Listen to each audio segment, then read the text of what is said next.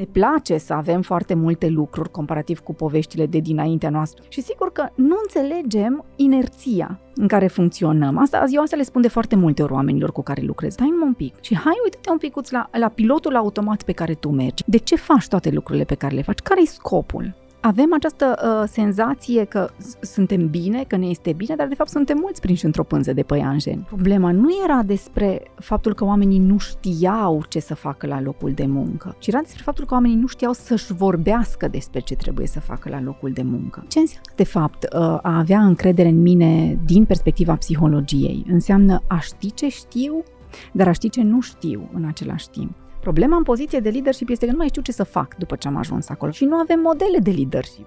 Hacking Work, un podcast oferit de MedLife și produs de Pluria, Școala Sport și unde lucrăm.ro. Servus! Bun găsit la Hacking Work! Eu sunt Doru Șupeală.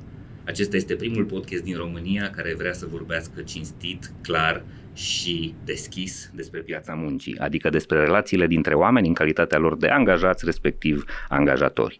Obiectivul nostru este ca după fiecare episod în România să existe tot mai mulți oameni care merg cu drag și cu plăcere la serviciu și tot mai puțini care se duc triști și supărați la scârbiciu.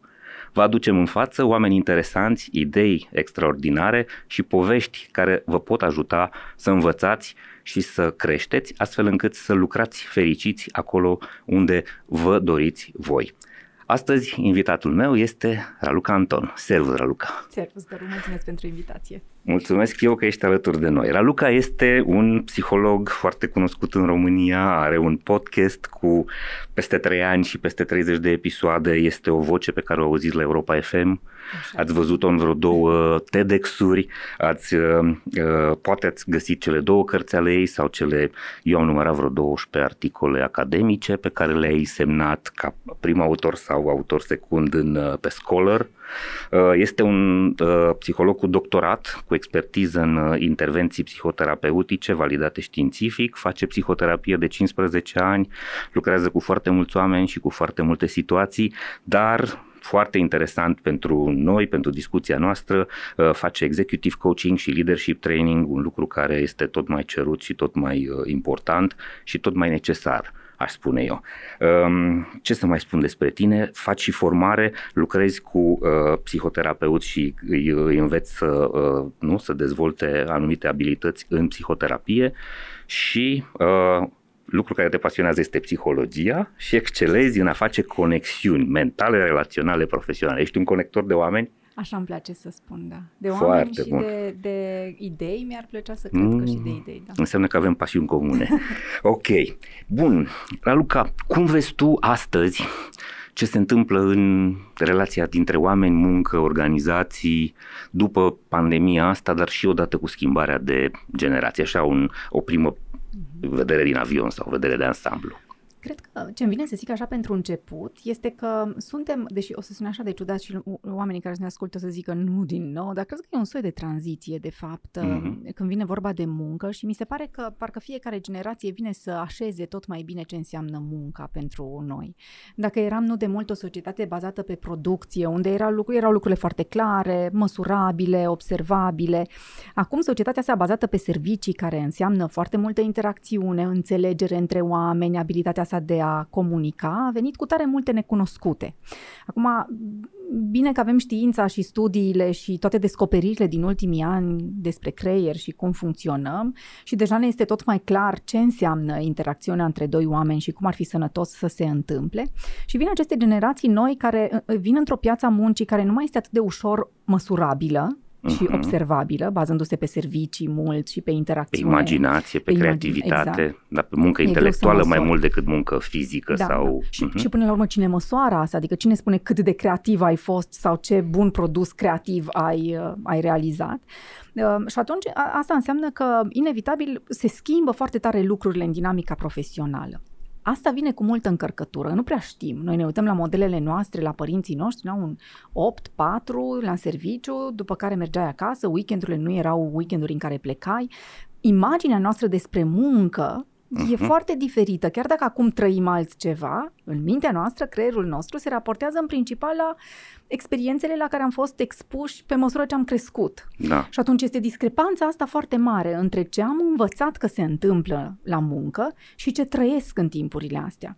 Faptul că am acum disponibilitatea de a nu merge de la 9 la 6, ci poate am chef să încep să lucrez puțin mai târziu și să stau mai mult.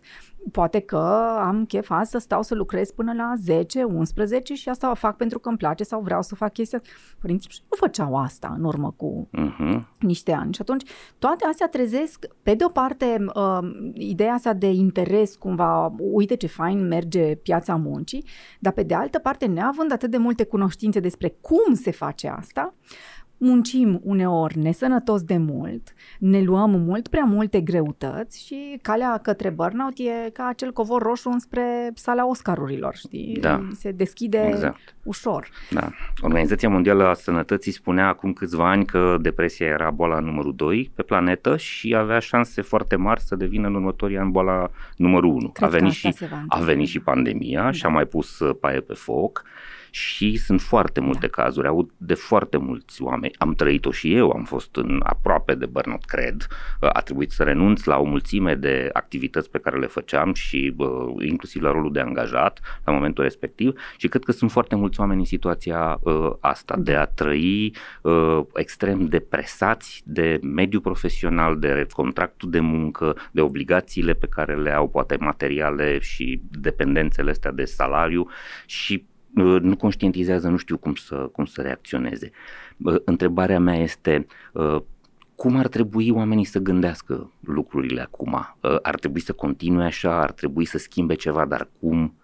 Cum vezi tu asta? Eu, eu tot asta spun în ultima vreme că, în primul rând, ar, ar fi tare bine să înțeleagă ce li se întâmplă și să înțeleagă un pic, ok, la nivel macro, cum funcționează lucrurile și apoi aplicat la propria ta viață, pentru că trăim în cultura asta în care ne raportăm foarte mult la ceilalți și în comunitățile uh, din trecut se întâmplă la fel, erai într-un oraș mic, într-un cartier mic, te raportai la ceilalți. Nu avem cum să nu facem asta, da? comparația cu ceilalți. Dar acum, comparația asta nu mai este raportată doar la casa mea, um, cartierul meu, orașul meu mic, cât este la întreaga planetă. Cu social Da. media mă raportez la ce se întâmplă. Sigur, vine la pachet ideea asta de consumerism, vine la pachet acest pe care, îl- bias pe care îl găsim în literatura de specialitate. Bunăstarea înseamnă a avea lucruri, nu înseamnă a fi bine, a mă simți bine, ci a avea foarte multe lucruri. Și acum, uh, sigur, din punct de vedere financiar, avem această iluzie că ne permitem mult mai multe lucruri și asta vine cu creditarea. Acum astea sunt toate strategii de marketing și tot ce Mhm, înseamnă în mhm. spate. Acum sunt sigură că nu sunt eu potrivită să vorbesc despre asta. Dar avem, avem, avem această iluzie cum că putem avea orice, ne place să avem foarte multe lucruri comparativ cu poveștile de dinaintea noastră unde era pe deprivare tot ce se întâmpla. Și sigur că nu înțelegem inerția în care funcționăm. Asta, eu asta le spun de foarte multe ori oamenilor cu care lucrez. Înțelege, stai numai un pic, oprește-te puțin și hai uite-te un picuț la, la pilotul automat pe care tu mergi, inerția asta. De ce faci toate lucrurile pe care le faci? Care-i scopul? De ce îți trebuie asta? De ce uh, nu știu, te uh, angrenezi într-un credit de 30 de ani pe care, da, ești, ești prins în capcana acelui Mhm. uh-huh. credit, care este nevoia pe care o ai? Măcar fă un calcul simplu, de multe ori le spune, fă un calcul simplu, uite-te câtă chirie dai pe lună, vezi în 30 de ani ce se întâmplă, să vezi că e echitabil până la urmă, dar e a meu și este această idee a proprietății. Sunt Da. da. foarte multe conexiuni pe care mintea le face, dar eu de multe ori spun că avem această uh, senzație că s- suntem bine, că ne este bine, dar de fapt suntem mulți prinși într-o pânză de păianjen. Și te prinzi singur de multe Da. ori, te, te Da. bagi în astfel de lucruri. Bine, aici cumva unii cred că fac și economie, unii iau modelul părinților, că trebuie să ai o casă, trebuie să-ți Da. faci și tu casa ta. Dar știi că nu? citisem ceva studiu apropo de asta, că Mhm. suntem țara din, din Europa sau printre primele țări din Europa care de, suntem cei Ca mai mulți proprietari. proprietari. Da, da, da. O groază de proprietărese în orașe, știi, până la urmă. Eu- Da, asta pentru că cumva e o formă de uh, stabilitate, de da. e din sărăcie, nu cred că e din, Este, uh, din da, moft sau că sigur, ne poziționăm, uh, uh, nu știu, Da. vrem noi să fim nealcoși, mândri, cum da, spune numai Moroșanu. că asta, de unde am și plecat, asta ne uh-huh. încarcă foarte mult, ne luăm peste puterile noastre și din nou e supra-solicitare și mai e încă o chestie apropo de burnout și de ce a crescut atât de tare numărul persoanelor care, dincolo de piața muncii, numărul persoanelor care suferă de acest sindrom. În acest moment e sindrom. Sunt șanse foarte mari să fie inclus în manualele de diagnostic la un moment dat, uh-huh. Uh, pentru că avem acces la foarte multe informație, lucru care nu s-a întâmplat în urmă cu niște ani. Creierul nostru trebuie să proceseze extrem de mult conținut, dar capacitatea de procesare a creierului este în continuare limitată. Uh-huh. Mult mai mare decât în urmă cu 30, 40, 50, 60 de ani, dar tot limitată. Și atunci discrepanța asta foarte mare între cât pot procesa și cât am de procesat, mă duce la a simți această încărcătură cum că niciodată nu se termină, niciodată nu ajung la un capăt, niciodată nu a, uh, știu suficient, văd suficient, înțeleg suficient. Și aici vine cu ideea asta de normalizare. E natural să, să pentru că nu o să ai cum să ai acces la tot ce poți să ai acces. Uh-huh. Asta seamănă cu momentul la când ți se încinge calculatorul, da, da procesorul da, este supra-solicitat, așa e și cap, exact, căpșorul nostru. Exact la fel funcționează, da. da. Și, okay. și nu mai, da, nu mai dă randament, începe da. să dă erori, dă ecran, ecran albastru. Exact, Ai, 404. 404, nu mai găsește lucruri, da. Um, bun, cu siguranță um, oamenii ar trebui să înțeleagă uh, treaba asta și n-ar trebui să se mai teamă să se rușineze că se pot întâmpla lucrurile da. astea pe vremuri. Dacă aveai o astfel de afecțiune sau de un astfel de moment de cădere, era o rușine, se vorbea urât, te vorbea lumea pe scară, uh, ce zic neamurile, uh, dar ce îți nebun, nu? Și lucrurile astea ar trebui să și, le, să și le șteargă și să treacă peste ele. Cred că generațiile tinere nu mai au complexele astea, dar sunt foarte mulți care sunt mai în vârstă și pățesc lucrul ăsta și nu știu ce li se întâmplă cum ar trebui să-și dea seama că ar trebui să intervină, să facă ceva? Uh, um, traseul cel mai frecvent este către um, medici, pentru început, pentru că uh-huh. simptomele, reacțiile sunt în principal somatice. Am uh-huh. și burnout-ul vine cu această încărcătură la nivelul corpului. Um, îmi crește pulsul, ritmul cardiac, uh, am de foarte multe ori tot felul de dificultăți gastrice. Marea majoritatea uh-huh. celor care trec prin asta uh, menționează uh-huh, dificultățile astea somatice și atunci prima oprire este la medic. Și ajung la medic și le tot caută, tot, merg în tot felul de direcții și își dau seama medicii foarte repede deja că de fapt este o problemă emoțională care are reacții somatice. Și ăsta e primul pas, să înțelegem că atunci când avem emoții intense, nu doar simțim o emoție, ci corpul nostru reacționează, că e același lucru, nu? Corpul nostru reacționează.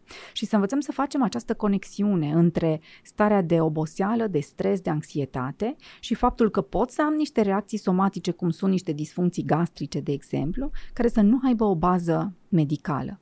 Ei ajung la medic și de la medic li se spune cel mai probabil aveți niște dificultăți emoționale, poate ar fi bine să consultați un psiholog. Deja se întâmplă asta, cel puțin în orașele uh-huh, dezvoltate uh-huh. se întâmplă asta.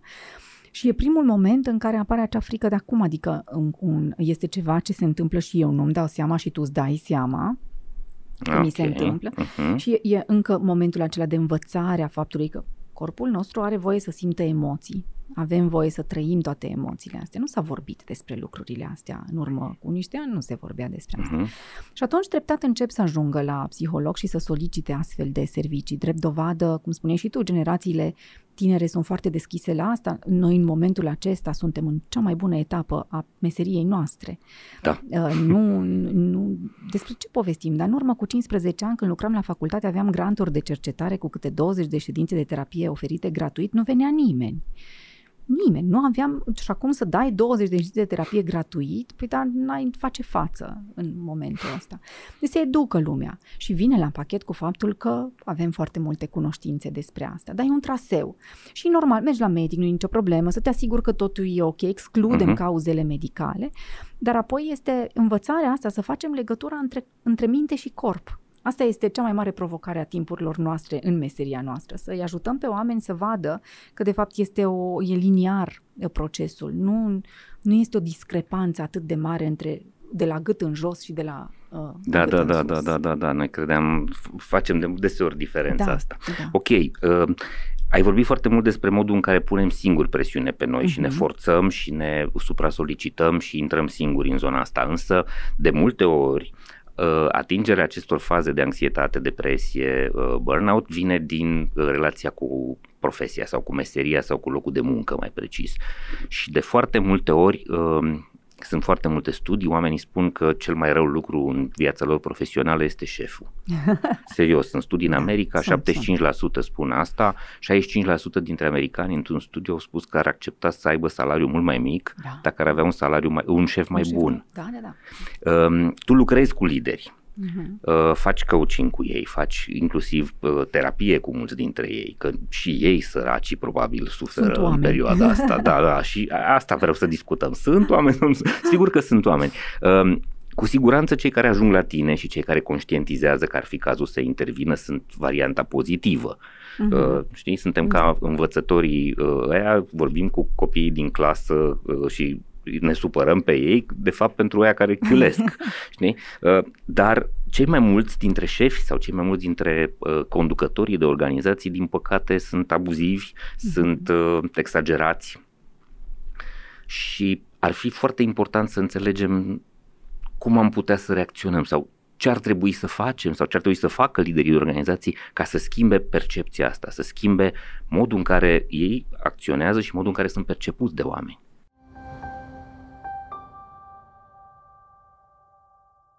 Hacking Work vă este oferit de MedLife. Acest podcast va aduce idei, oameni și experiențe care vorbesc despre române, platforma României Sănătoase creată de MedLife. Ca angajator a mii de oameni și furnizor de sănătate pentru aproape 800 de mii de angajați, cel mai mare sistem privat medical din România știe că putem să ne facem bine doar dacă găsim soluții la probleme împreună, având grijă de noi și de colegii noștri. Astfel, construim organizații sănătoase și un mâine mai bun decât astăzi. Împreună facem România bine.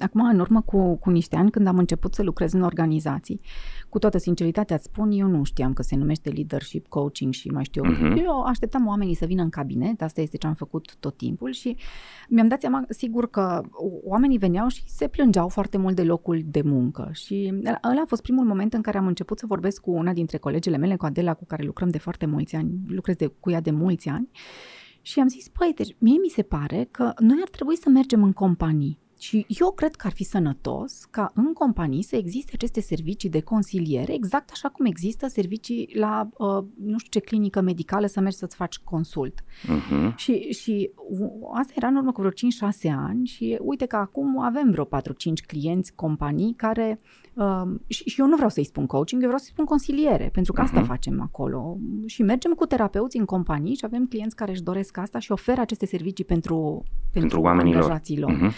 Dar de ce am început cu ideea asta, dincolo de faptul că se plângeau oamenii de ce li se întâmplă la serviciu, am pornit de la această idee a faptului că și era sigur concomitent cu formarea mea în, în, în zona asta relațională, mi-am dat seama că, de fapt, problema nu era despre faptul că oamenii nu știau ce să facă la locul de muncă, ci era despre faptul că oamenii nu știau să-și vorbească despre ce trebuie să facă la locul de muncă.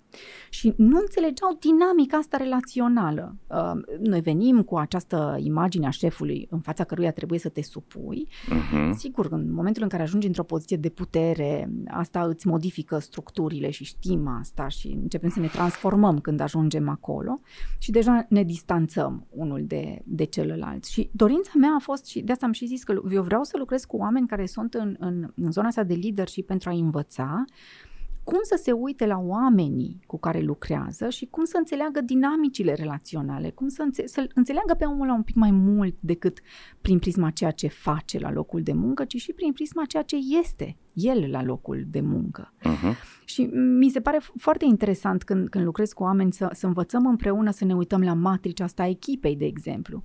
Ce tipologii de oameni sunt acolo. Și nu Uh, cum să îi pui să lucreze, ci cum să înveți să-i înțelegi în funcție de tipologiile pe care le au, cum, cum, cum învățăm împreună să-i ajutăm să interacționeze, astfel încât ei să poată să formeze o echipă uh, în care fiecare să vină cu ce știe mai bine. Pentru că noi știm tehnic ce se întâmplă în momentul în care eu nu mă simt în siguranță, prefrontalul meu pleacă, ăla care se ocupă de creativitate și de muncă, și apoi pe creier e ultimul lucru care îl mai interesează să fie productiv ultimul lucru. Exact. Și atunci, hai să începem cu începutul. învățăm împreună cum să-i învățăm pe oameni să stea unii cu ceilalți și fiecare să vină cu ce are mai bun. Și asta, asta este ceea ce cred că ar fi util să învețe cei din, din leadership. Uh-huh. Sigur că avem acum skills, avem abilități, avem cunoaștere, cât n-am avut vreodată. Nu mai e despre asta. E despre a învăța să trăim împreună. Îți dai seama, nu știm să trăim împreună. Da, de foarte multe ori agresivitatea sau bullying-ul sau știu eu uh, uh, cauzele pentru care oamenii se retrag sau sunt deprimați sau își demisionează, da. nu vin neapărat de la lideri, nu neapărat de la un șef abuziv. Pot să fie colegi abuzivi, da. poate să fie un climat organizațional care uh, uh, strică uh, lucrurile. Și, și d- dacă îmi trebuie să mai da, zic sigur. ceva, spuneai la un moment dat de că oamenii pleacă pentru că, nu, nu pentru bani, ci pentru ideea asta a găsi relații sănătoase în altă uh-huh. parte.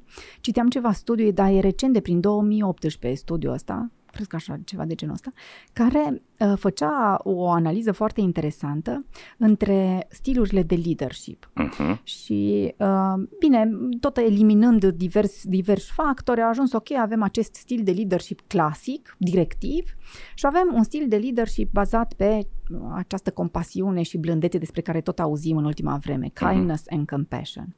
Și ce au făcut ei? Uh, cercetătorii au introdus în remene oameni cu rugămintea de a povesti o experiență în relație cu cineva din leadership. Deci ei doar atât trebuia să povestească și cercetătorii le urmărea activarea cerebrală. Uh-huh. Să vadă ce zone se activează.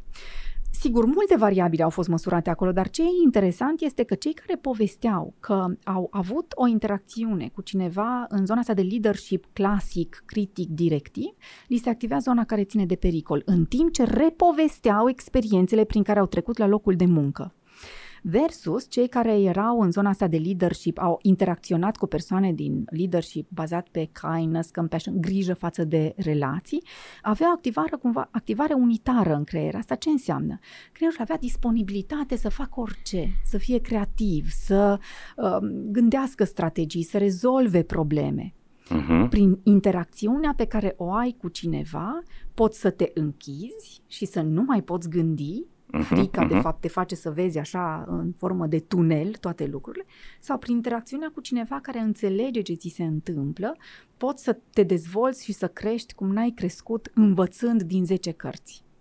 Da, e, e ceea ce eu obișnuiesc să spun, hai să vedem, domnii lideri, cum ar fi uh, dacă ați fi mai mult human și mai puțin resources, adică da. Uh, să gândim HR-ul ca o relație umană în care avem încredere în oameni, în care le dăm, uh, le dăm autonomie, le dăm, cum să spun eu, sprijin.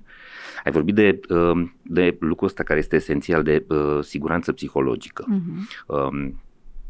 Sunt foarte multe studii, știm doamna Edmondson de la Harvard care a demonstrat studiind chiar pe Google, uh, adică una dintre cele mai creative companii din lume, că acest factor este determinant, este uriaș pentru organizațiile care performează.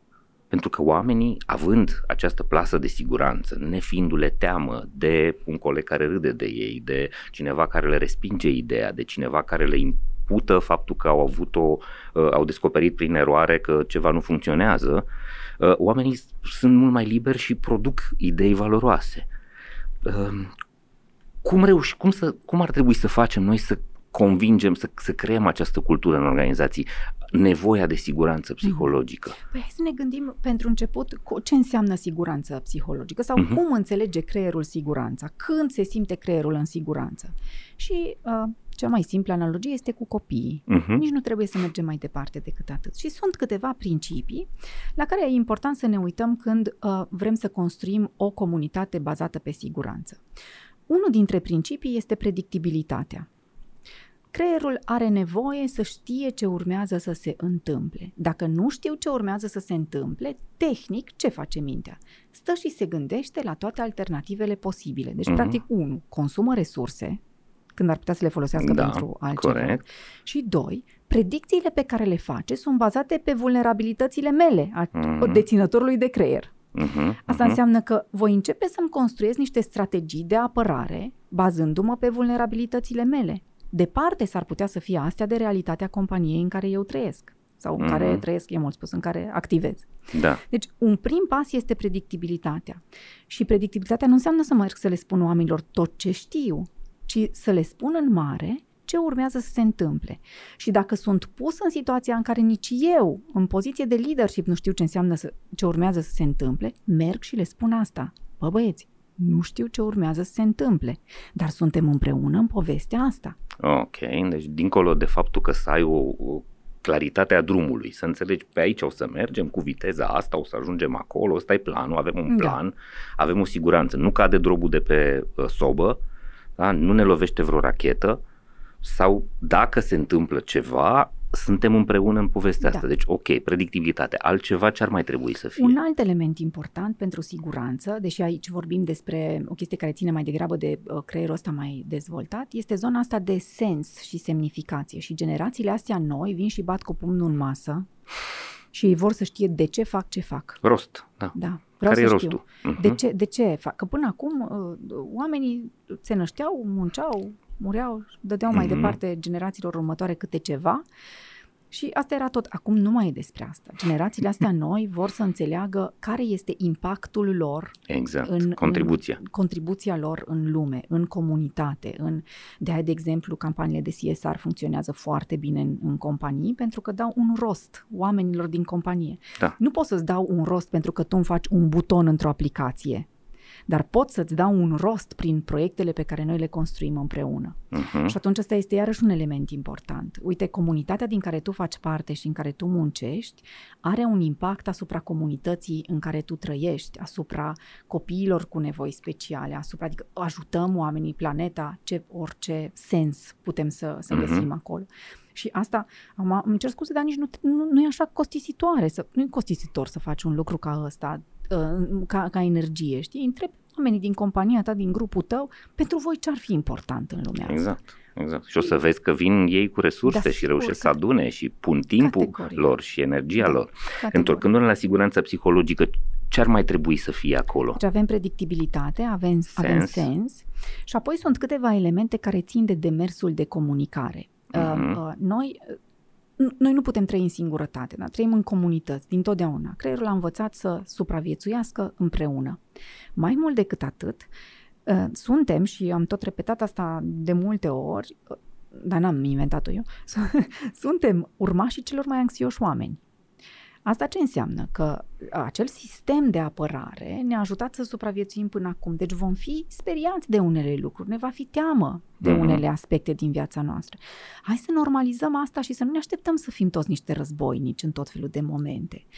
Și atunci, cum pot să-i ajut pe oamenii cu care lucrez să se simtă în siguranță, pornind de la premisa că cel mai probabil vor fi momente când ei se vor simți în nesiguranță, pentru că așa funcționează creierul fiecăruia dintre noi, învățând să înțeleg. Nu știu să-ți ofer soluții, că asta e o tendință, știi? Vin eu să ne întâlnim și îți spun eu cum să faci Mhm, într-o anumită mhm. situație. Eu foarte mult am lucrat cu oamenii pe a învăța să asculte. A învăța să nu spună nimic. Liniștea e o tehnică terapeutică. Liniștea dublată de atenție, Da, adică da, nu da. liniștea Da, da. ignorantă. Su- Sunt aici, dar las un pic de timp. Las, sunt curioasă în legătură cu tine. Încerc să-mi dau seama ce ți se întâmplă, fără să vin acum să-ți ofer soluții. Și asta înseamnă ce? Înseamnă că învăț să te ascult, învăț să ascult ce-mi spui, învăț să înțeleg, să-ți înțeleg mecanica, să văd ce, ce ți s-a întâmplat în, mo- în momentul ăla. Mhm, mhm.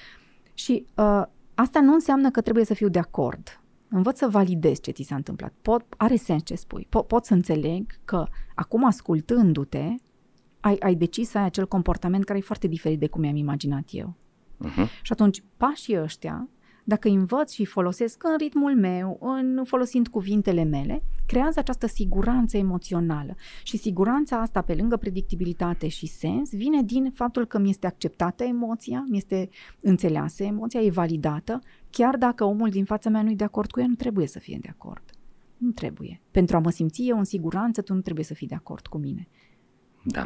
Ai zis la un moment dat uh, despre lideri că odată ce avansează în ierarhii sau primesc mai multă putere de decizie, mai multă importanță, pierd de multe ori contactul cu realitatea și se transformă.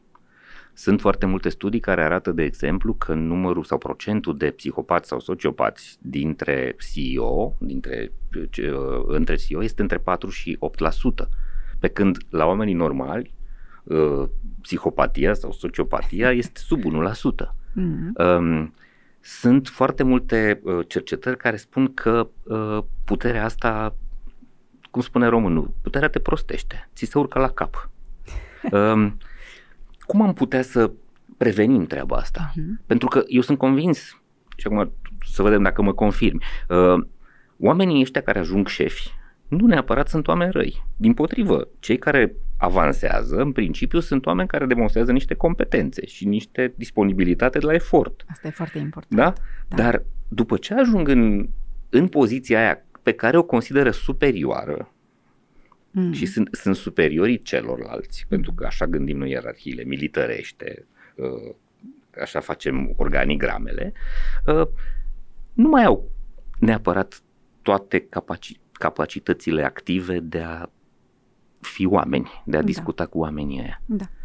Da, uite, apropo de, de studiile pe care le, uh-huh. le aminteai mai devreme. Uh, psihopatia, dacă e să ne gândim, pornim de la, de uh-huh. la mhm. asta, uh, vine la pachet cu niște trăsături. Da? Fiecare dintre noi avem niște trăsături de personalitate. Niște, suntem compuși din mai multe elemente, practic. Uh-huh.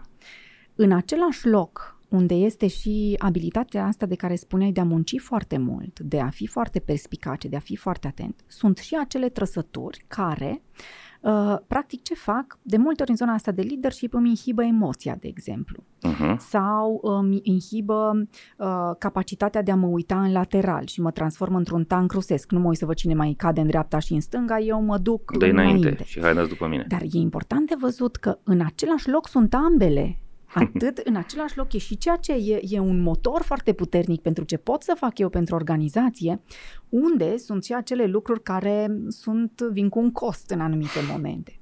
Și fiecare dintre noi avem astfel de trăsături de personalitate. Pe povestea noastră de viață, unele dintre ele sunt mai exacerbate decât altele.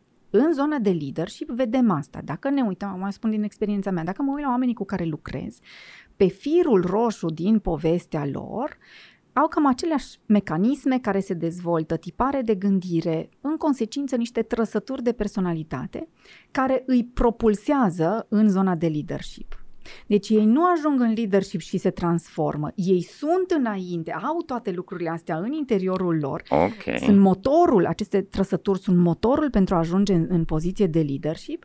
Problema în poziție de leadership este că nu mai știu ce să fac după ce am ajuns acolo și mi-am dorit atât de mult și nu avem modele de leadership astfel uh-huh. încât să știu ce, ce se întâmplă când ajungi acolo. Pentru că dacă ne uităm în leadership-ul pe care l-am văzut istoric, vedem tiranie.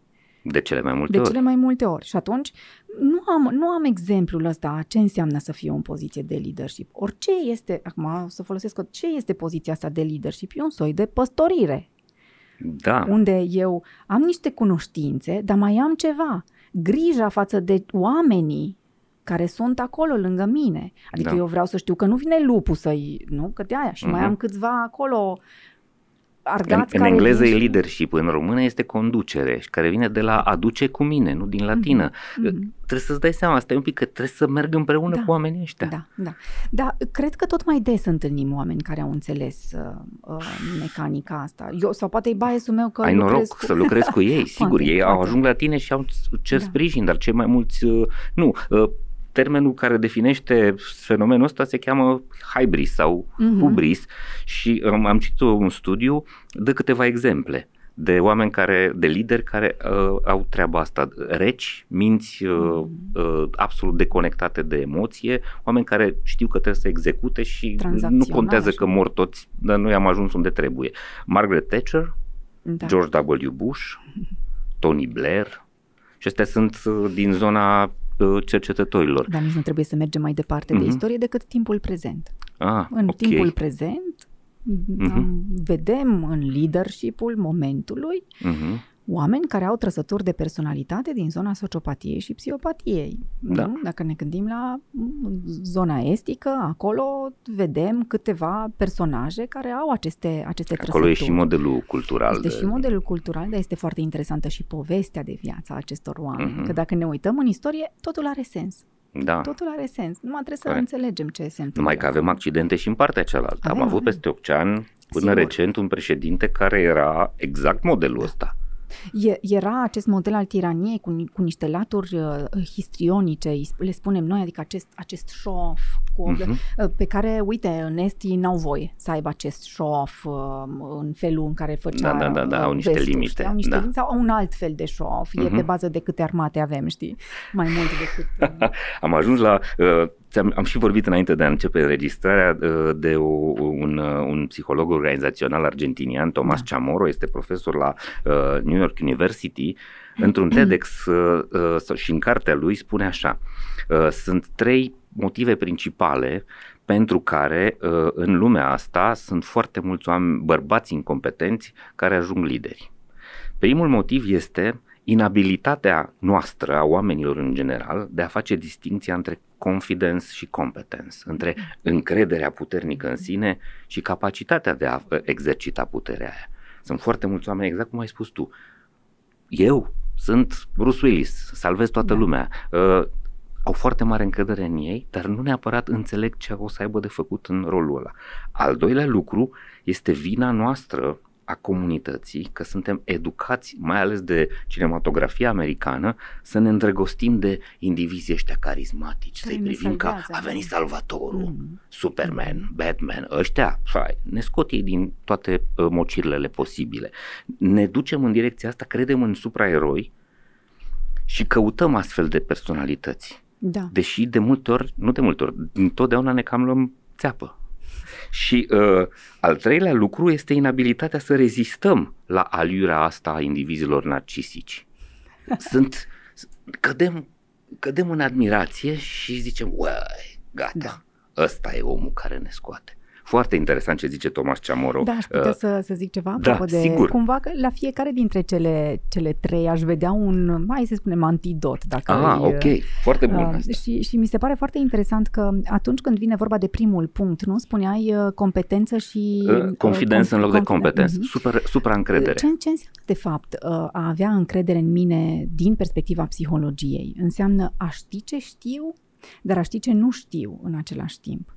Și să-mi dau seama că, exact cum spuneam mai devreme, cu trăsăturile de personalitate, în același loc unde am multe cunoștințe, am și multe necunoștințe. Uh-huh. Și, și să învăț să văd asta și să învăț să mă duc în fața oamenilor să zic, asta este ceea ce știu, sunt multe lucruri pe care nu le știu și ce bine că suntem împreună să le descoperim împreună lucrurile astea pe care eu nu le știu și eu poate că vin cu niște cunoștințe pe care voi, voi nu le știți și este ideea asta de matrice, de a conecta împreună.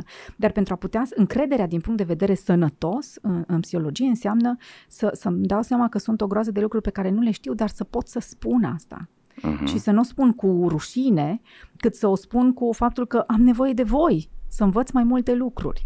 Iar apoi, uh, apropo de aceste modele, cred că spunea, imaginea asta da, că indivizii carismatici și narcisiști, da. Da, acum, eu sunt, un, eu sunt cu trăsături narcisiste, că na, n-aș fi aici dacă n-aș avea trăsături uh, narcisiste, dar uh, știi ce e important de știut aici? Care este costul pe care îl plătești pentru trăsăturile uh, exacerbate uh, pe care le ai? Pentru că, da, ele pot să vină cu o anumită carismă, dar în același timp pot, pot să vină cu um, faptul că uneori nu prea vezi anumite emoții, nu prea înțelegi ce se întâmplă în jurul tău, că tu și spuneai la un dat că e capacitatea asta de a-mi inhiba uh, emoțiile și asta costă destul de mult, pentru că dacă îi pe oamenii ăștia, un lucru pe care îl spun de foarte multe ori este că sunt singur. E acel sentiment profund că nu e nimeni aici să mă ajute. Și de unde, s-a, unde au învățat asta? În trecut, când și-au dat seama că ei sunt singurii lor salvatori și vor face tot ce le stă în putință să se salveze.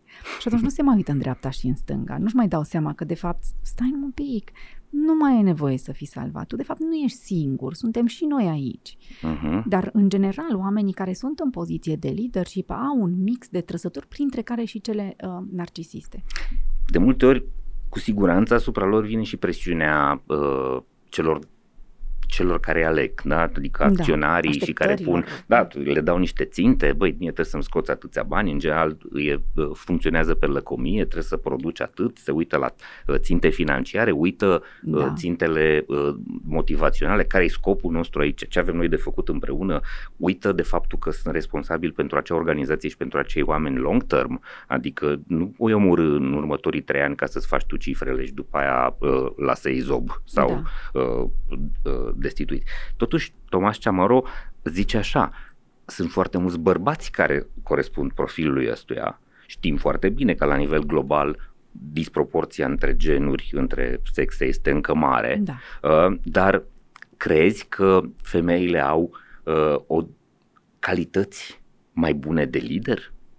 Crezi că femeile ar avea mai multe date, uh, nu știu, genetice sau habar n-am uh, uh, ce țin de, de, de tipologia uh, lor care să le facă niște conducători mai buni, oameni mai buni? Eu, eu n-am fost niciodată feministă și nu sunt uh, din categoria respectivă neapărat. Uh, cred că uh, femeile au niște abilități uh, complementare și Mhm. că doar, până la urmă, e Nu natura suntem ne la arată fel, asta. corect. Um, și și um, cred că asta este ceea ce se încearcă și în timpurile noastre, nu să fie doar un leadership masculin sau doar un leadership feminin, ci să avem din toate în, în același loc și mie asta mi-ar plăcea să văd cel mai frecvent. Ce știm despre, trăsă, despre femeile care sunt în poziție de leadership este că cel mai probabil au un mix de trăsături similar cu bărbații din poziție de uh, leadership, însă au această propensiune înspre interacțiune socială. Și de unde vine asta? Din, faptul, din, din instinctul și impulsul um, uh, matern. Uh, Mhm. Și știm, creierul nostru uh, este format n-are rost să tot uh, detaliu, da, vânătorul și creșterea de copii și atunci, practic, femeile ce au, au acel simț mai bine dezvoltat al înțelegerii uh, interacțiunilor umane dincolo de ce se spune. Uh-huh, Și atunci, uh-huh. cred că asta este un plus când vine vorba de interacțiunile dintre ceilalți. Ce le este greu, pe de altă parte, femeilor să facă este să-și inhibe zona asta emoțională și să fie șarp în luarea unei decizii, foarte perspicace în luarea unei, unei decizii. Un lucru care este mm, profund masculin. uh-huh. vânător Adică ezită trebuie mai să- mult decât bărbații. Ezită mai mult, da. Mhm. Uh-huh. Și aici mai este încă, sunt multe, multe direcții și am citit destul de mult în zona asta de, uite, e foarte interesant de analizat câte companii uh, mari există în acest moment la nivel mondial unde există leadership doar feminin. Foarte puține, dar vezi companii cu leadership doar masculin, în sensul de oameni, bărbați care să lucreze împreună. Um, și um, cred că acolo vine și dintr-o zonă în asta de economie, cumva, știi, uh, cognitivă, e mult mai tranzacțional, mai ușor de măsurat, mai rapid se întâmplă lucrurile. Mm-hmm. Da, da, mie mi se pare că ar fi important să fie un mix acolo. Cu siguranță, Între- echilibru este cea mai bună Da. opțiune și armonia. Și natura ne învață asta, tot insist că Sigur, natura ne învață Corect. asta. da. Uite, eu sunt marketer și uh, sunt extrem de invidios de multe ori pe voi, pe psihologi, pentru că profesia voastră vă trimite de cele mai multe ori către zona experimentală. Și ați învățat foarte mult, s-a creat foarte multă știință în psihologie și s-a dus ulterior inclusiv către marketing, nu economia comportamentală și toate lucrurile astea, din experimente. Da. Și am găsit câteva exemple de experimente pe care uh, aș vrea să le discutăm. E un ex- uh, tot despre putere. Daher uh, Kellner îl cheamă pe profesorul respectiv și a făcut așa, a pus într-un, uh, într-o sală de așteptare la un stomatolog bomboane pe masă, generos. Și a constatat că persoanele cu venituri medii și mici, așteptând în sală, au luat 2, 3, 4 bomboane. Pe când persoanele cu venituri foarte mari au luat 12-15 bomboane și și-au umplut și buzunarele. Deci au plecat cu bomboanele acolo. Mm. O atitudine, deci e măsurat, Da. eveniment, uh, experiment măsurat. Faptul că ai mai multe uh, resurse materiale te face să fii mai lacom? Adică e cumva o spirală? Păi m-aș uita la, știi, ca în studii. De fapt, Mhm. noi ce avem aici? Avem o, un, un eveniment, da? Oamenii ăștia au fost, fost puși acolo cu bomboanele și am măsurat să vedem comportamentul lor Uh-huh. și am observat acest comportament și acum hai să vedem care e mediatorul acestui comportament. De fapt, ce se întâmplă între eveniment și comportament? Ce s-ar putea întâmpla? Și sigur sunt niște trăsături uh, personale aici. Um, Eu aș intui că una dintre uh, aceste trăsături este mi se cuvine. Uh-huh. Acest entitlement, cred că este Entitlement, în, în da. engleză. Că, că păi sunt acolo, mi se cuvine, eu sunt aici, eu plătesc, eu am bani, eu pot să fac chestia asta. Uh-huh. Ce, care e diferența pentru mine între două bomboane și 12 bomboane? Din punct de vedere financiar, eu nu simt chestia asta. Uh-huh. Versus uh, persoana care probabil are un venit mai scăzut, în care lucrurile sunt mult mai ponderate și uh, probabil că are această, uh, acest raport între eu nu pot să am tot uh, ce-mi doresc. Eu nu pot să am toate lucrurile pe care mi le doresc și atunci am abilitatea de a mă înfrâna mai repede, de a mă înfrâna mai repede uh, comportamentul acesta de a lua uh, lucruri. Este o ipoteză, nu știu uh-huh. care e efectul mediator acolo, ar fi interesant de Am mai făcut un experiment, a făcut uh, un un, un, o competiție între mai multe echipe, le-a așezat la mai multe mese, fiecare masă avea cinci uh, componenți. A desemnat el ca uh, conducător al experimentului câte un lider al fiecarei mese. Le-a dat ceva sarcini, nu conta de fapt ce aveau de făcut, dar le-a pus pe masă o cutie cu șase biscuiți. Erau cinci la masă, șase biscuiți. Cine crezi că a mâncat al șaselea biscuit? păi da, ne putem imagina că probabil Cel era... care a fost desemnat da, ca deținător da. al puterii. Da, da, și ceilalți probabil că au renunțat la biscuite. Ceilalți da, au luat fiecare unul, da, toată lumea a luat câte mm. unul și al șaselea biscuite. Da, este și pentru cel care are cea mai mare presiune, probabil că așa Ei, găsim justificări. Da, eu sunt mai stresat decât găsim, voi, da, sigur, da, da, da, da, incredibil. Mai e un experiment, Bushman și Baumeister, e faimos, în 1998. Cei care sunt convinși că lumea ar fi mai bună dacă aș conduce eu, eu deci oamenii aroganți, extrem de încrezători, despre care vorbeam și mai devreme, sunt gata să administreze șocuri electrice celor care uh-huh. nu sunt de acord cu ei și îi critică. Da, da, astea sunt studiile renumite pe, pe zona mm-hmm. asta de putere uh, și sunt, e acel studiu uh, care s-a realizat acum, nu mai amintesc prin ce an, 60 mm-hmm. și mhm. ceva, contestat uh, mult da, cu da, da. studenții care au fost puși în să Harvard, simuleze zona asta de... Da, da, da, da, da. Uh, și e, e clar că, și, dar nu mai imaginează-ți acolo ce s-a întâmplat și ce, ce bias puternic au putut să aibă încât și-au intrat în rol în foarte scurt timp și au început să, să aibă acele uh, comportamente agresive negative la adresa uh, colegilor lor cu care în urmă cu câteva serii au petrecut și s-au simțit uh-huh. bine împreună. Deci da, cred că, cred că apare acest bias al puterii. Suntem influențați de niște concepte de fapt. Și aici în psihologie sunt într-adevăr foarte multe studii care sunt, uh, se realizează și sunt acele studii, de exemplu, care sunt, uh, știi, când, când te uiți la cercetare zici, Doamne, dar ce stupidă chestie, dar în fond, practic, era tot așa o, o masă cu mai mulți oameni și trebuia să estimeze lungimea unui băț și era uh, unul dintre ei mai hotărât dintre toți și a spus care este lungimea bățului, evident departe de realitate și toți au trecut aceeași lungime a bățului, cu toate că erau cu bățul în față și le era foarte clar că nu are cum să aibă acea lungime. Deci este efectiv, se poate produce într-o astfel de situație chiar și o distorsiune a percepției, a realității, uh-huh. a mhm. ceea ce văd. Și vine din multe direcții asta. În primul rând vine pe fond de frică, exact cum povesteam la un moment dat, puterea vine cu imaginea asta a abuzului și atunci prefer să spun asta și vine și pe, pe uh, o chestie pe care cred că generațiile viitoare nu au atât de intens, această uh, imagine a propriei incompetențe cumva. Am impresia că nu mă descurc, că nu știu destul, că nu pot că eu sigur nu, că am făcut o oare suficient, că sigur altul poate să aibă o perspectivă mai bună decât a mea.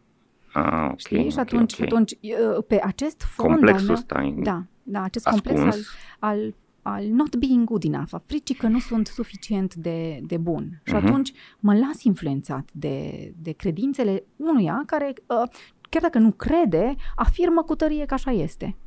Știi? Și mă, da. mă, mă, mă las captiv în povestea respectivă pentru că eu nu cred suficient de mult în ceea ce eu știu și ce pot să fac cum am putea noi să creăm bunul obicei al liderilor de a merge să se caute de comportamentele astea?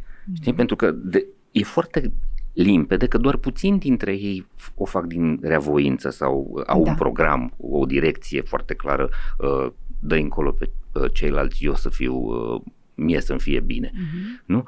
Uh, pentru că, de exemplu, lucrul ăsta de care ai spus, faptul că uh, e, le teamă de propria incompetență, de uh, această vulnerabilitate pe care o ascund uh, com- complet, vine, uh, vine ca o presiune a mediului.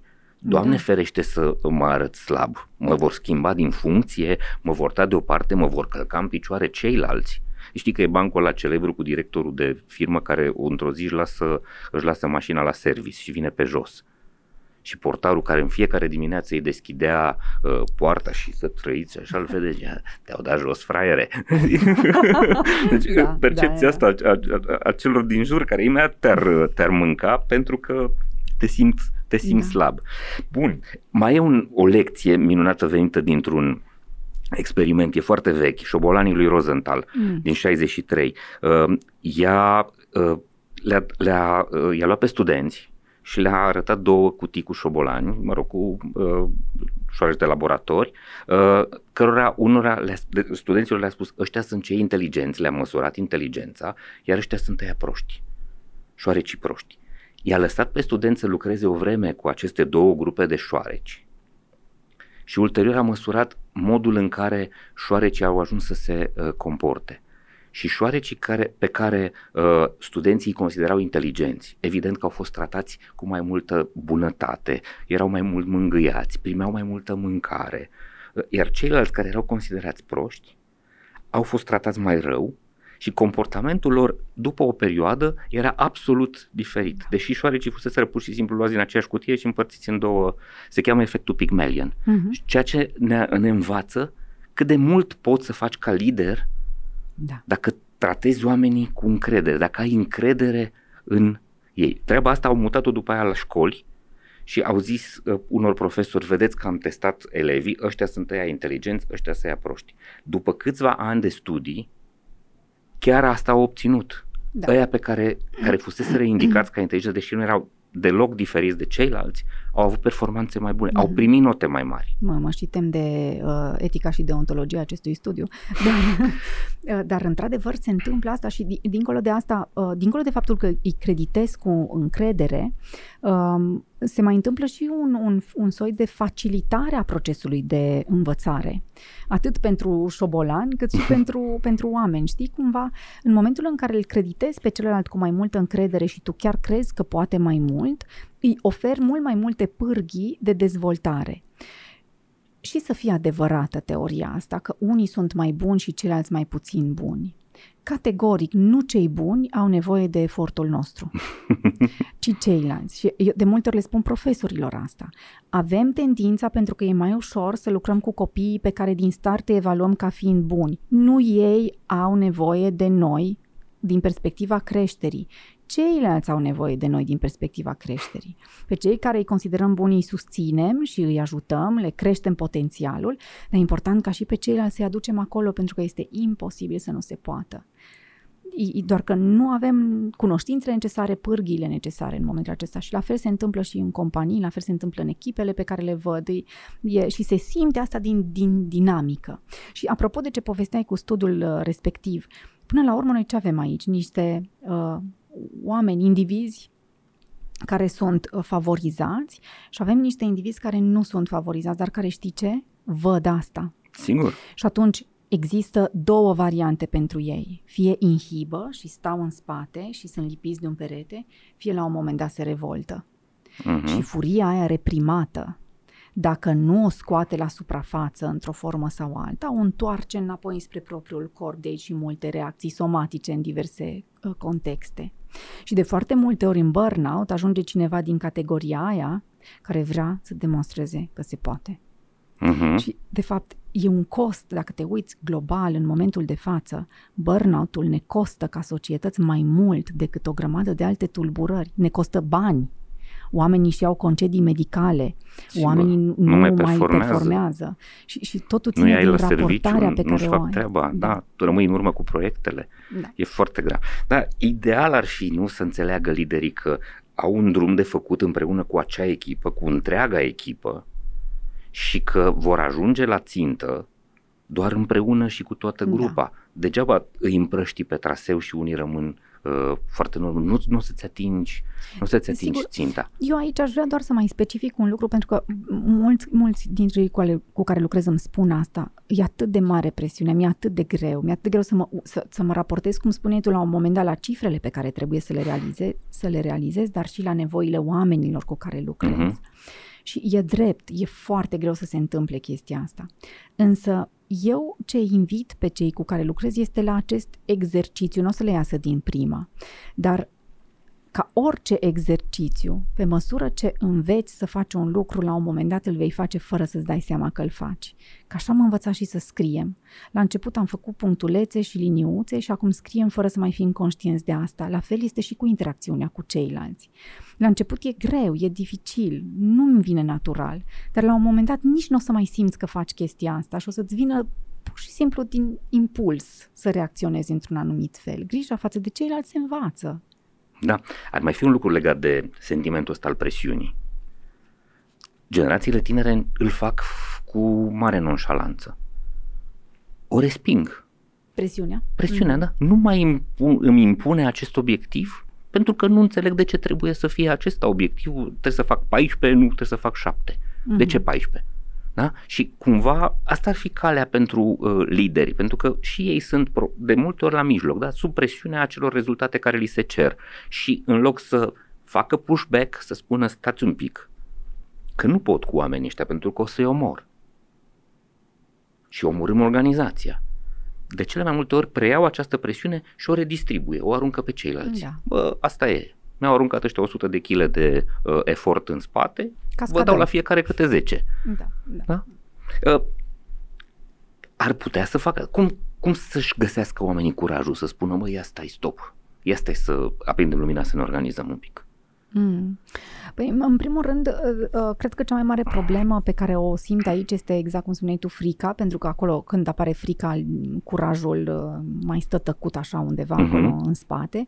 Și pentru început, cred că ar fi foarte bine să-și definească această frică. De fapt, dacă aș merge să vorbesc, de ce mi-ar, ce mi-ar fi frică că s-ar întâmpla? Sigur, ramificațiile sunt foarte mari. Mi-am o discuție pe care am avut-o la un moment dat cu unul dintre clienții mei și îmi spunea eu am un credit acum pe care uh, dacă nu aș avea jobul ăsta și ar trebui să mă duc într-o altă companie pe bani mai puțini, eu nu aș putea să îl plătesc. Și am doi copii și o soție care lucrează part-time eu, eu voi alege încă 20 de ani de acum înainte să fiu captiv. Uh-huh. Am mhm. ales să fiu captiv 20 de ani și eu înțeleg toate ramificațiile astea, dar vezi, privim lucrurile foarte dual. Ori mă supun, ori sunt rebel.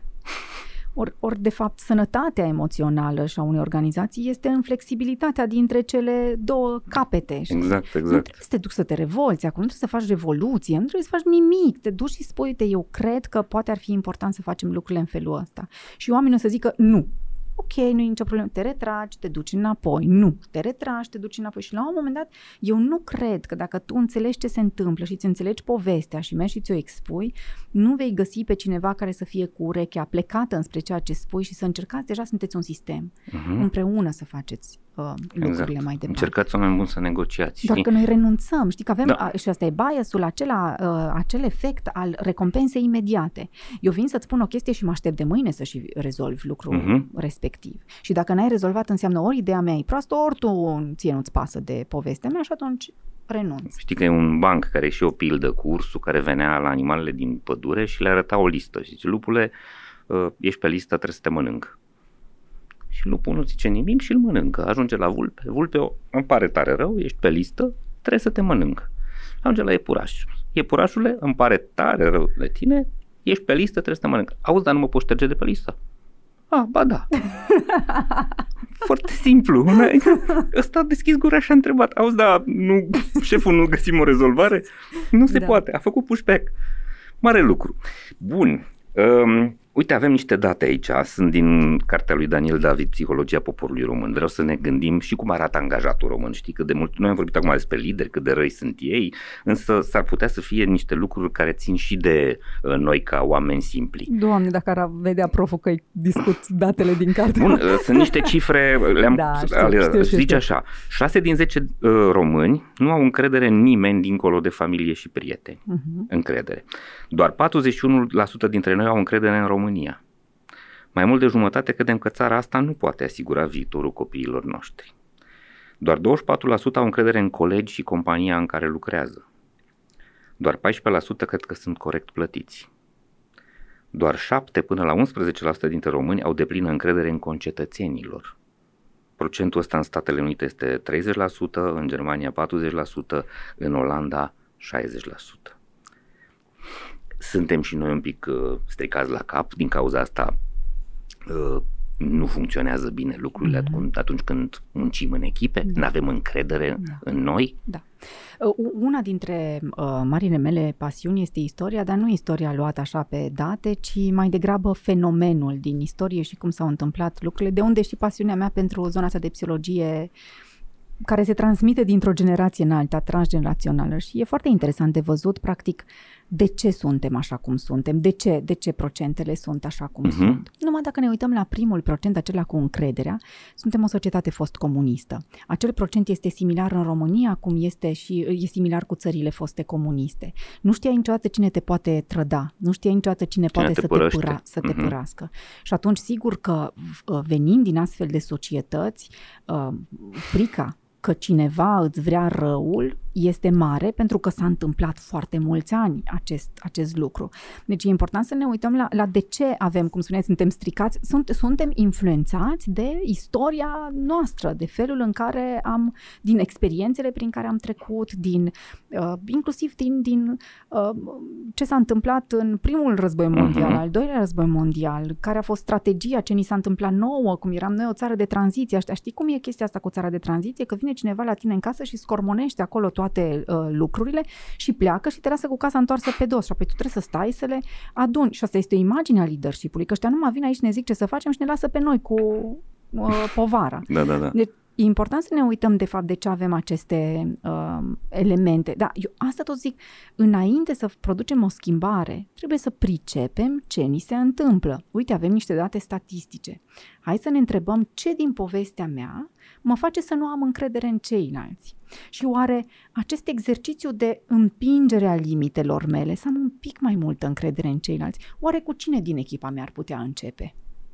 Oare cu care dintre oamenii ăștia, cu care eu simt un anumit disconfort în anumite momente și nu simt că pot să mă bazez pe el, aș putea începe să fac un exercițiu de încredere, care e al meu, dar care s-ar putea să aibă un impact atât de puternic asupra lui, dacă conectăm cu studiul de mai devreme, îl creditez cu mai multă uh, uh-huh. încredere și s-ar putea să fie mult mai competent și mai apt decât am crezut vreodată. Uh-huh. Da, e, e, oricât de mult încerc să schimb comunități, eu nu pot să schimb comunități dacă nu încep cu mine. Și asta este și ceea ce mi-am zis în urmă cu niște ani când am început să lucrez în leadership. Eu lucrez în cabinet, am 20 de clienți, eu schimb acești 20 de clienți și sigur sistemul mic din care ei fac parte. De dacă aș lucra cu oameni care lucrează cu alți oameni, asta cum ar fi? Pentru că se propagă, lucrurile astea se propagă, da, da, nu, e un efort. Că tot am vorbit de statistici, ne-am luat aminte de uh, un element dintr-o cercetare făcută de Dorin Bodea, uh, psiholog și uh, doctor în uh, economie și în sociologie. În 2013 a făcut o cercetare pe 1500 de uh, angajați români, toți cu uh, studii superioare, între 20 și 50 de ani, din companii uh, urbane, da? deci în, în multinaționale, în corporații și a întrebat care sunt valorile lor sau lucrurile la care țin. Și la dimensiunea uh, confidențialitate, capacitate de a să ai încredere în mine, evaluarea personală era 88%, pe când raportarea la cei, ceilalți era la 21%.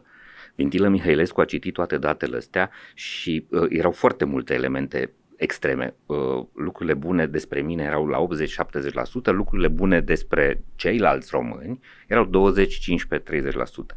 Și a spus, este disonanță socială. Da, um, asta este întâmplă în, peste tot această A. disonanță socială. Sunt niște studii renumite în zona de psihologie socială um, pe o întrebare clasică. Care crezi că sunt șansele ca acum când treci strada să ai un accident de mașină și care crezi că sunt șansele ca acum când treci această doamnă strada să aibă un accident de mașină? Și șansele noastre sunt mult mai mici decât șansele doamnei, ce să vezi. Ah, ok, ok, ok. Deci este global, da. dar poate la noi un pic mai pronunțat. Probabil da? că e... E, e era vorba de, de confidențialitate, da. adică poți să ai încredere în mine da. că nu te bârfesc, nu te poți da. să-mi zici secretele secretele tale că sigur nu transpiră. Dar knowledge is power. Și da. atunci dacă eu știu ceva despre tine, mm-hmm. e mai mult decât faptul că ai avut încredere în mine, este despre ce semnifică pentru mine ceea ce tu mi-ai spus. Da, și Bindila Milescu mai zice ceva. Uh, de fapt, 88% ăsta este uh, factorul uh, narcisic, asta cred eu despre mine, iar de aia 21% asta este realitatea. Asta este ceea ce recunosc eu ca da, român. Da, da, eu, mă, da, da. eu sunt în gașca aia. Mm. Știi? Dar nu o spun. Da, Știi? da. Când fac cercetarea asta, foarte interesant. Ultimul lucru pe care vreau să-l discutăm înainte de a trece la uh, lucrurile pe care te-am rugat să le pregătești este asta. A apărut un studiu în septembrie 2021 în cea mai cunoscută uh, publicație în Psychological Review. Uh, doi cercetători au spus că rețeta bunăstării sau a vieții bune pare să se schimbe odată cu generațiile tinere. Uh-huh. Dacă noi, cei mai uh, ruginiți, ca mine, uh, puneam uh, bunăstarea pe două dimensiuni, adică uh, fericirea hedonistică, adică emoții pozitive, satisfacția despre viață, plus eudaimonia, sentimentul că creștem, că înflorim, mm. că ne dezvoltăm, că viața are sens, facem ceva cu sens, la ăștia tineri, la copii, copiii care astăzi au și 30 de ani, 30 ceva de ani, da, uh,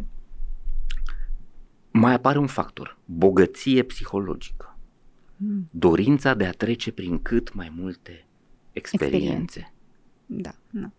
E, de unde e, vine asta? Eu cred că vine din, din um, Um, cred că orice experiență prin care trecem vine cu niște conexiuni pe care creierul nostru le face, care în primul rând sunt noi, deci sunt mhm. interesante, uh-huh. um, care apoi vine cu o grămadă de alte învățăminte la pachet, învățăm foarte multe lucruri și um, eu cred că aceste generații noi vin cu această nevoie de a simți mai mult decât, uh, decât noi, generațiile uh-huh. trecute, în um, care am învățat să facem lucruri, am învățat să avem lucruri, am învățat, sigur, acolo zona aia spirituală un pic, dar acum aceste generații vin cu, cu își descoperă creierul. Este fascinant. Deci mie mi se pare extrem, extrem de important că se întâmplă asta și de interesant că se întâmplă asta, pentru că odată cu aceste cunoștințe pe care le avem, uh, dispare acea inhibiție pe care o avem sau, sau nu mai atât de rigidă inhibiția, ne expunem la mai multe lucruri și avem atât de multe senzații, atât de multe posibilități, atât de multe opțiuni și ei vin și zic, tate, ce să nu ne bucurăm de ele? Uh-huh. Și este o latură esențială a sănătății mentale, a sănătății emoționale. Da, caută, caută surpriză, caută da. lucruri neașteptate, caută noutate, caută complexitate și atunci când ajung în organizație, asta este ceea ce mi se pare cel mai trist, se întâlnesc cu decision maker, cu oameni care îi preiau și probabil îi coordonează, care nu-i suportă din cauza asta. Mm. Au venit răsfățați ăștia, mm-hmm. sunt egoiști, sunt, li se pare că totul li se cuvine, vor instant gratification, vor repede, ă, nu vor să o ia de la munca de jos, vor să plece direct de la nivelul egal cu ceilalți. De da, multe da, ori găsim și, treaba și asta. asta vine, cred că, cu fiecare generație tot câte un cost. Întotdeauna au existat. Singura, singurul amendament pe care l-aș avea aici este că e minunat că, că aceste generații își oferă aceste posibilități. Ce mi-aș dori să știe să facă acești uh, uh, oameni care au nevoie de această psychological richness și uh-huh. de uh, toată partea asta emoțională este să învețe să și stea cu emoțiile lor neplăcute pentru că n-aș vrea ca această căutare de senzații să fie de fapt un mecanism de coping pentru suferința lor. Ai găsit fulgii de zăpadă. Sunt, au și bucata da. asta, au și bucata da. asta, deși de multe ori nu o recunosc. Da. Mm. Nici noi n-am știut să stăm cu emoțiile noastre, noi am supracompensat foarte mult prin a avea și prin a produce, ei supracompensează prin aceste experiențe aș, aș vrea să, să, să cred că generațiile astea, pentru că avem atât de multe informații încât ar fi păcat să nu, să nu învățăm să stăm cu emoțiile noastre care dor, care sunt mai multe decât alea bune, pe măsurate, sunt mai uh-huh. multe, pentru că așa am supraviețuit. Sunteți la Hacking Work, primul podcast din România dedicat pieței muncii. Acesta este un produs realizat în parteneriat de Pluria, Școala Spor și unde lucrăm.ro. Dați-mi voie să vă spun câteva lucruri despre cei trei parteneri care produc acest podcast. Pluria este o platformă online care oferă freelancerilor și angajaților din organizații posibilitatea de a lucra flexibil din orice fel de spațiu confortabil pe care ei își doresc să-l închirieze. Practic, folosind aplicația Pluria, puteți să vă rezervați birouri și săli de meeting în diverse configurații și în diverse dimensiuni în peste 200 de spații de coworking din România, Spania, Portugalia și Columbia. Prin intermediul aplicației mobile pe care o aveți disponibilă și pentru iOS și pentru Android, puteți să faceți uh, treaba asta uh, accesând spațiile de care aveți nevoie pentru a lucra ocazional sau în mod curent, iar companiile cu care lucrați au o uh, prezentare transparentă a tuturor acestor uh, uh, rezervări și au un control foarte eficient asupra costurilor legate de spațiile de lucru. Munca hibridă se face inteligent, confortabil și eficient cu Pluria.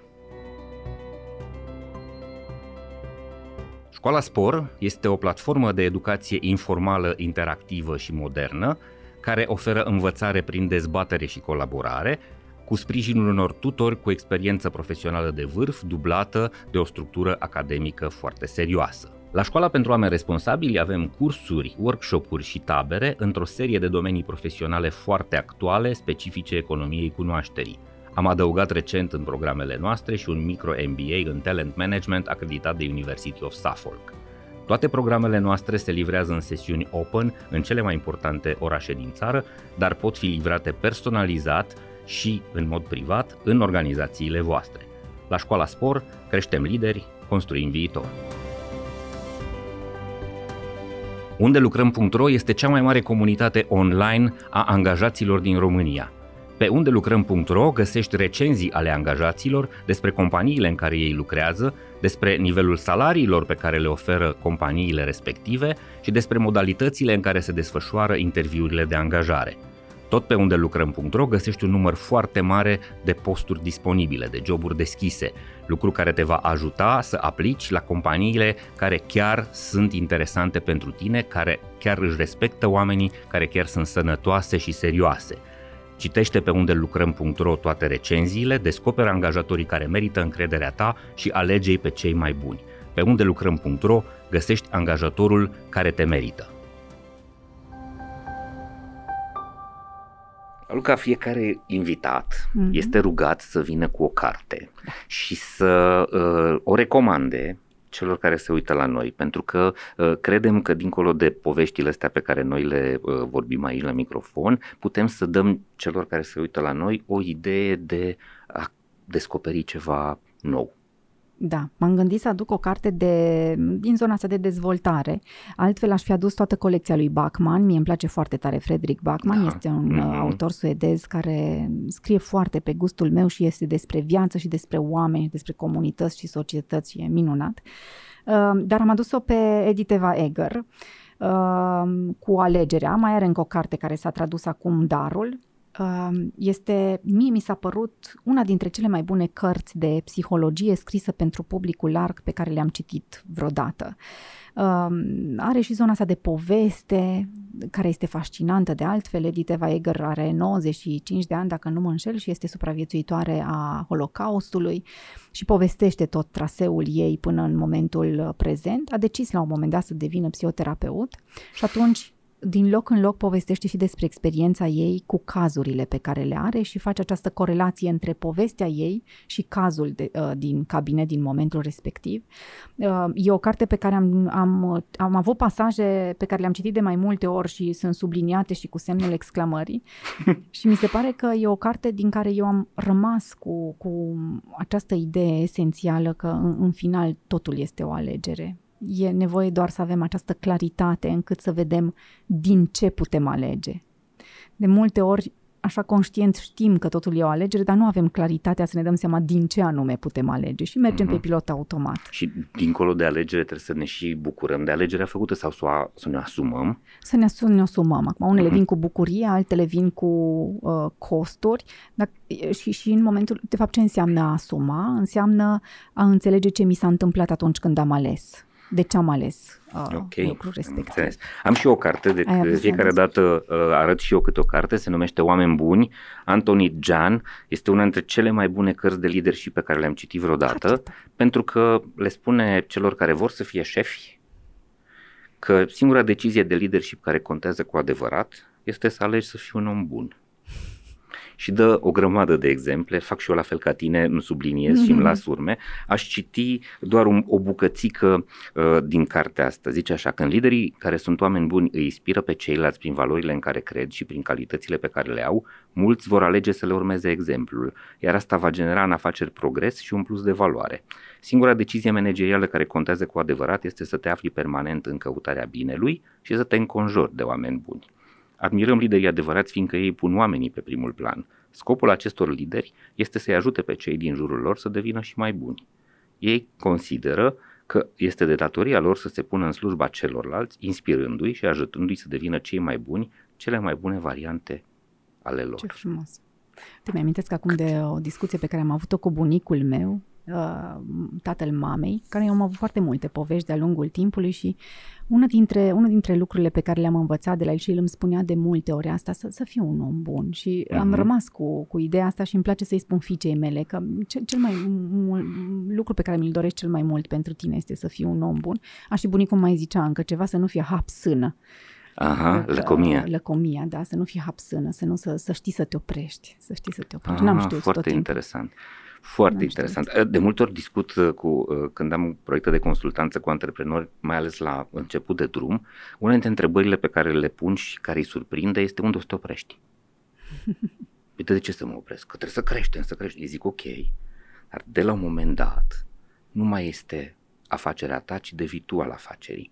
Dacă mm. nu știi unde să te oprești, a, ce s-ar putea ca ideea ta inițială să nu mai aibă aceeași putere da. când nu, ai, ai o cafenea, ești acolo tot timpul, ești gazdă, ești tot timpul cu prietenii, cu nu știu ce, o faci pe a doua, ok, te împarți între două locații, dar când ai deja 10, mm-hmm. mai este mm-hmm. spiritul tău acolo? Mai ești la fel de bună gazdă? Poți să transmiți treaba asta mai departe? Foarte dificil. Da. Și asta este, fain. oprește-te, da. Bun. Uh, te-am rugat să te gândești la un subiect inedit, la o temă care crezi că e foarte puțin discutată, dar care poate să-i ajute foarte mult pe oameni uh, să, să descopere lucruri sau să evolueze sau să, să le fie mai bine. Um, când, când am citit ce, ce mi-ai scris mm-hmm. acolo, am mers în mai multe uh, direcții, mm-hmm. mă gândeam în mai multe direcții și inclusiv am formulat o temă pentru oh. cei care ne okay. uh, urmăresc. Atenție, notați-vă, vă ascultăm data viitoare. Dar uh, mă gândeam uh, că ceva ce mi-ar plăcea să, să știe oamenii și ceva ce am studiat extrem de mult este în, ultim, în ultimii ani este uh, cum, uh, cum ne-am format până în momentul prezent, cum mie îmi place să spun cum ai devenit cine ești, cum, uh-huh. cum ai devenit, uh, uh, de, de, de ce ești așa cum ești azi și să înțelegi un pic structura asta a, a personalității tale, a trăsăturilor pe care, pe care le ai și cred că asta vine cu multă claritate în momentul în care iei anumite decizii în uh-huh. momentul în care te raportezi la ceilalți, pentru că aceste informații din cum ai devenit, cine ești, pot să, poate să aceste informații pot să-ți ofere uh, uh, conținut nu doar despre tine, ci și despre interacțiunile pe care le ai cu ceilalți și apoi cum se raportează ceilalți uh, uh-huh. la mhm. tine. Și să vezi chestia asta, uh, viața asta să o vezi ca pe un sistem, ca pe o matrice, ca pe o pânză de păianjen, unde, unde suntem un punct. Și cum ar fi, cum ar, care ar fi procesul sau metoda prin care să te descompui așa? De cele mai multe ori uh,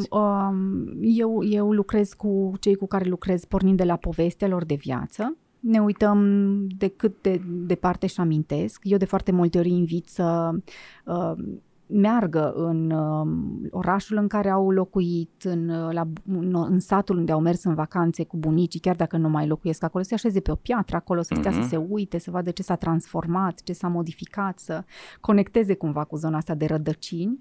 Foarte mult mă interesează experiențele de viață ale părinților lor, ale bunicilor lor, cât de departe ne putem aminti și începem cu această istorie personală, din care apoi extragem niște uh, mecanisme ce ai învățat să faci în anumite momente, cum ai învățat să gândești despre tine, despre ceilalți, despre cum funcționează lumea. Apoi extragem niște uh, comportamente, cum te raportezi la ceilalți când ceilalți nu-ți respectă teoria pe care tu ți-ai formulat-o despre uh-huh, ei, uh-huh. cum te raportezi la tine în momentul în care ce se întâmplă cu tine e diferit față de ce ți-ai imaginat și apoi în zona asta emoțională. Deci, în primul rând, o, o, ne trebuie această claritate și cred că e cel mai sănătos exercițiu. Nu vei putea niciodată să schimbi ceva dacă nu înțelegi cum funcționează. Este principiul de bază în medicină.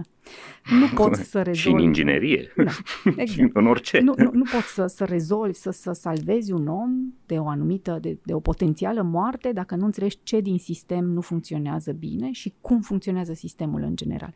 Și apoi e atât de natural cum vin schimbările cum vin deciziile de viață, cum, cum aleg oamenii să schimbe puțin traseul pentru că și-au înțeles experiența și cred că asta este o temă care ar merita, la care ar merita să ne uităm mai des.